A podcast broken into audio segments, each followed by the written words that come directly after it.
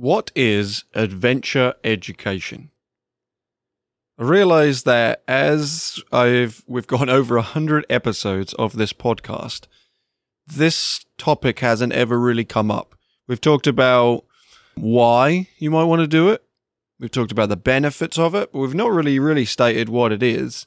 So I'm going to go into some of this stuff, and I'm going to be reading from different sources. So I will make sure that I'm telling you where I'm reading this stuff from.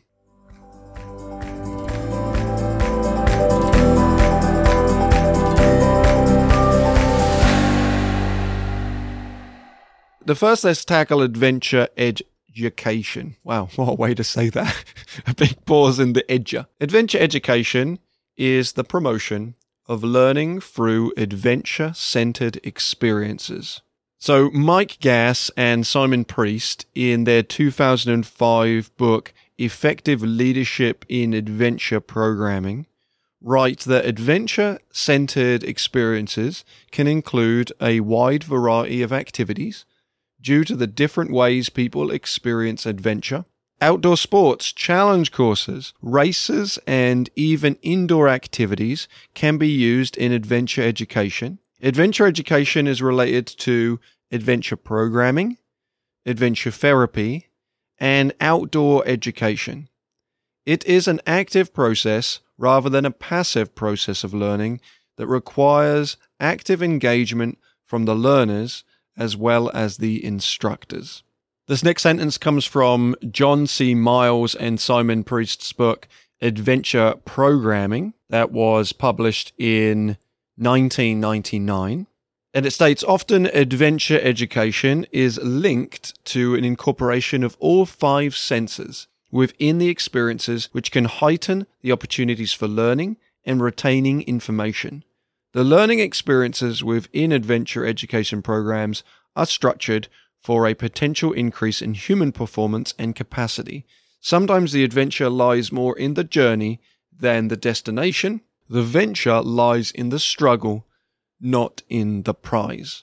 For us, we use adventure education in terms of challenge course programming. The only thing as I read that that I want to not critique, but I just add my lens to is the idea of of outdoor education.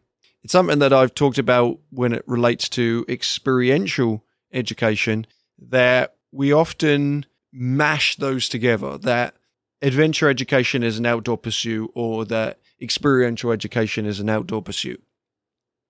And so what we do at High Five is not only do we build challenge courses in the outside. We also build indoor challenge courses and we do adventure programming in the classroom with the schools that we work with. We also do that when we work with sports teams and we work with corporate groups. We do stuff outside for sure, but it's not limited to that. And so my only challenge is just from a frame of reference that sometimes when we talk about adventure education or I try to describe that to someone who doesn't work in this industry, that their thought process goes to the outdoors. Oh, you must do X, Y, and Z. No, in that adventure education, it doesn't talk about things like skydiving, whitewater rafting, backpacking trips, uh, mountaineering. It doesn't talk about those things, but I think sometimes the external lay person, I don't know if lay person, that's a, they mention that in magic. So someone who's unsure of the magic, but I, have referred to things like muggles. Anyway, people who don't know our industry might assume that those things are the case, that we're outside. Merriam-Webster defines adventure as an undertaking usually involving danger and unknown risks. Danger is defined as exposure or liability to injury, pain, harm, or loss. Danger involves two factors which are perils the origins of injury or the causes of losses and hazards, the condition that emphasize the chance of injury or loss. Risk is defined as potential loss or injury. Risk can be described as real risk or perceived risk. Now, we have several moments on a challenge course, an example, where there's a very big difference between the perception of risk and the actual risk, the real risk that people might experience. Interesting enough, I think that in this kind of def- definition of danger and risk, what we don't necessarily have included in this is the concept of emotional or social risk. So, either the way it affects our emotional or mental state, the actions that we do there, and the social risk being how do we look in relationship to others and peers that we may be working with. So, once again, I think sometimes adventure has the physical risk component with that mindset, but not necessarily explicitly defining risk in terms of emotional or mental risk. The reason, the only reason I'm bringing all this stuff up is I think these are good terms to talk about and think about. If you listen to any of this and you're like, well, I don't know about that, I don't know about that, let me know. Um, I'd love to talk more about this because I think that if we go back to the core of what we do and we talk about the definitions and the framing, then that allows us to be able to talk more broadly. And we can also analyze maybe why people think a certain thing about our industry who are outside of it and how do we bring more people in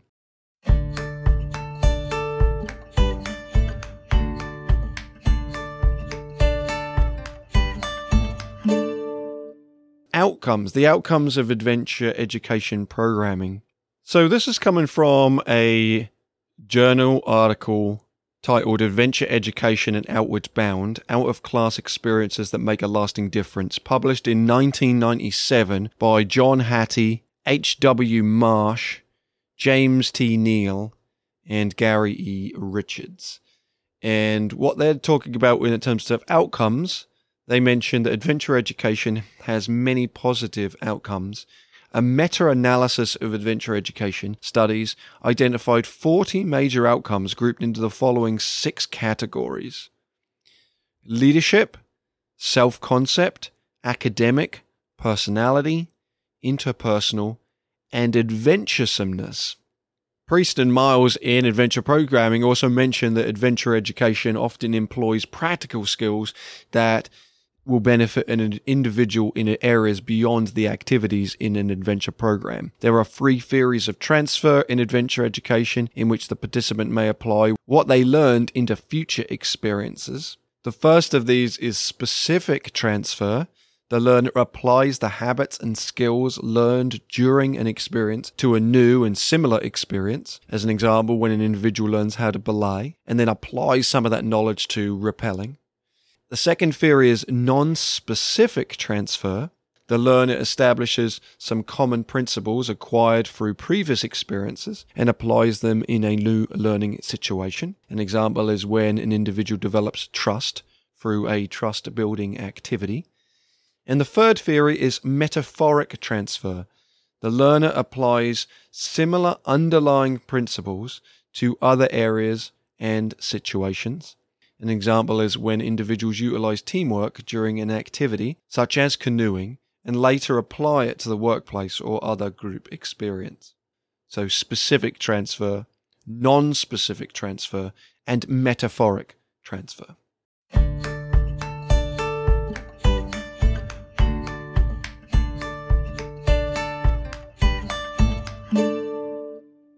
And the last thing I'm going to mention is, or talk about, are considered the program characteristics that contribute to program outcomes as defined by Marcia McKenzie from the University of Melbourne, who uh, wrote an article titled How Are Adventure Education Program Outcomes Achieved?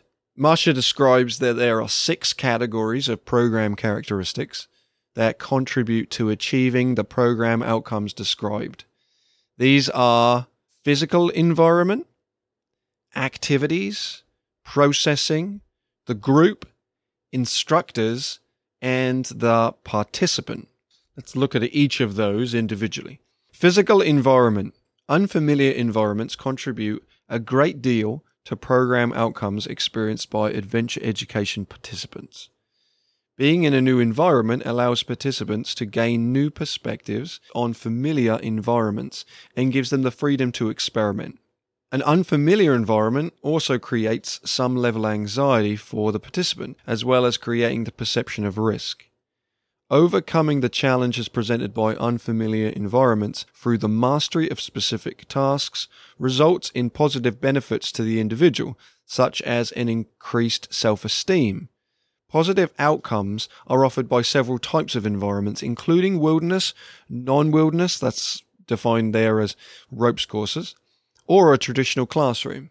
Like the introduction of that. However, wilderness is often considered as providing additional benefits to participants, thus being the optimal environment setting for adventure education programs. My thoughts around that and the reasoning I think that that's described in that way is that it's novel right? Like there's something novel to taking a group out if they're in their environment and bring it into others. For the longest time, I used to teach outdoor education at a site that would bring in students from a school and bus them over to our facility, and we would do stuff outside. Realistically, I could have done some of the same things in their classroom, but the novelness of the environment, I think, contributes to that in, that change in the environment, which creates a different experience. Yeah, that's my take there. Next is activities. Rather than activities themselves, it's the qualities of activities that are responsible for achieving program outcomes. The combination of challenge, mastery, and success in activities is what led to participant growth. Challenges should be holistic in order to maximize positive outcomes. Programs should include mental, emotional, and physical challenges and encourage concurrent mastery in all three domains. Challenges should also increase incrementally so as not to overwhelm participants early on in the program, but allow them to grow and develop throughout. Activities should be well organized and matched to suit the particular needs and requirements of the participants. Success in the activities must be achievable. I challenge that. I often refer to challenge courses as challenge courses, not success courses. I think know your group, understand your group, but sometimes you you get to delve deeper and talk about things more if success does not occur. And the reality is success isn't an outcome of our everyday life. So if we're really truly trying to increase the learning that is transferable to the outside world, success in all activities, from my perspective, doesn't necessarily need to be achievable. I, I temper that thought because I also think that you shouldn't be setting people or groups up to fail. So uh, I'm going to go back on myself. Success in the activities must be achievable. I would say that your activity should have a success outcome, but whether or not that's achievable but with that group. Yeah, anyway, I'm not going to ramble anymore on that. However, some failure may also be good for participant development. Well, if I just literally read the next line, impatience of my brain. Program participants can learn from their failures to achieve success. Goal setting is critical to achieving program outcomes at both the individual and group levels. It is also important to allow participants to have personal choice related to activities. The challenge by choice philosophy of adventure programming allows the participants to have some autonomy related to the activities that they participate in. While the qualities of activities are most important in achieving program outcomes, there are also, also specific activities that are well suited to adventure programming. These include activities related to trust and empathy, communication, decision making, and problem solving, social responsibility, and personal responsibility. All I all I keep thinking is as I'm reading this is like, wow, how cool is us is the work that we do. All of those things are true, and all of those things are super helpful. Anyway, next, processing. Processing is defined as the sorting and ordering of information that enables program participants to internalize meaning gained from an adventure education experience. Three models have been identified by which participants process meaning. In the Mountains Speak for Themselves model, participants are responsible for reflecting on their experiences on their own without facilitation from the instructor. In the Outward Bound Plus model, the instructor serves as a counselor, facilitator, and discussion leader. In the metaphorical model, activities are consciously framed so that they become experiential metaphors that can be applied to challenges in participants' daily lives. Interesting enough, this is where I feel like jargon in our industry comes into play. Processing, debriefing, reflecting, all these words synonymous with each other, but do people understand what we mean when we say these things? The group Several characteristics of the group also contribute to achieving program outcomes. In terms of the size of the group, small groups of 7 to 15 individuals are usually more conducive to achieving desired outcomes. Reciprocity within the group is also important. This refers to group members learning to cooperate with one another and capitalize on the strengths of each individual. Autonomy of individuals and personal relationships are other aspects of the group that contribute to achievement. Check out previous episodes where we've talked about reading your group, being able to assess the group.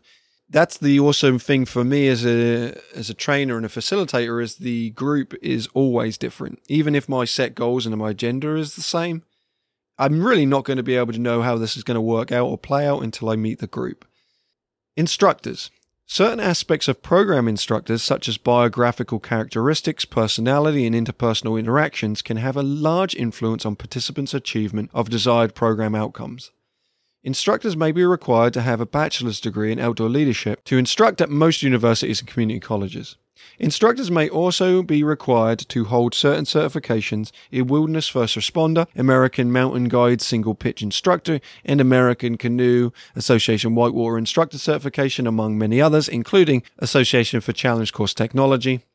Check out our episode entitled Certification when we talk about certification in more detail. This is my personal thing. I don't have a degree in this industry.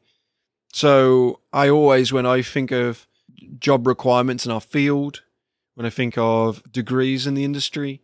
It's a challenge for me to be able to talk about from a perspective of when I have a student who's going through a program and saying this is this essential. I have a I, I don't have a degree in this industry and yet I work in it. So I think that experience is very valuable. The constant pursuit for knowledge is helpful. That's where I get excited. Like I'm constantly wanting to learn more. And I do think, and I am pro certification in terms of um, an assessment of skill, and it also demonstrates a desire to learn and progress in the industry. So I think that those things are awesome. Next is the participant. The age, gender, background, and expectations of program participants have also been shown to be related to the achievement of program outcomes.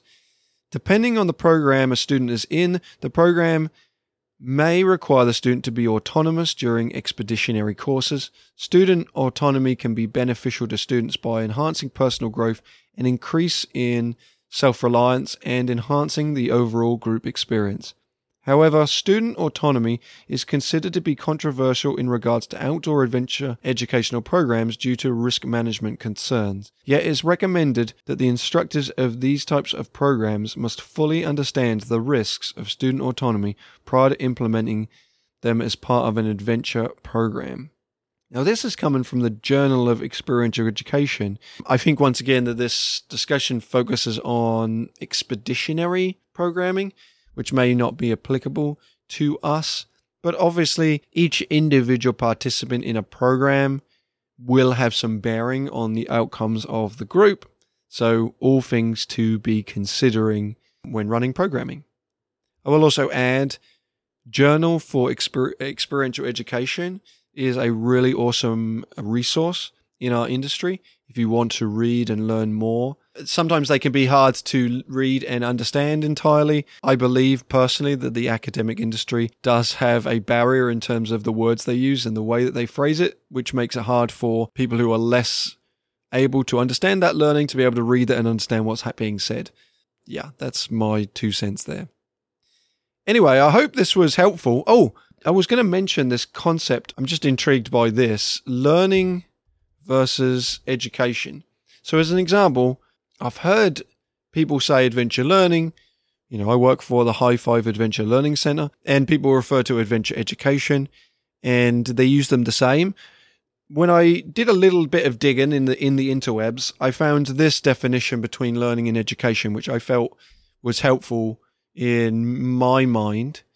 That there are two differences. Learning refers to an intellectual process of acquiring new skills and knowledge through experience, study, or teaching. Education is an enlightening process of receiving and providing knowledge through systematic instruction. That learning is a natural process and education is a deliberate process. And in the learning, guidance may or may not be required, but in education, guidance is required. So it feels to me, in terms of the defining words there, that the learning is the process that individuals go through through the experience, and education is where an individual guides that process and illuminates some of the learning that someone may have occurred in the experience. So those things are different from reading this. And so that's my mindset that I'm going in with when I consider learning and education. Maybe you found this interesting. Let me know. Um, you can always connect with me via Instagram at vertical playpen or send in any questions or email me at podcast at highfiveadventure.org. Always happy to connect with people who are listening. Okay, thanks for listening, everyone.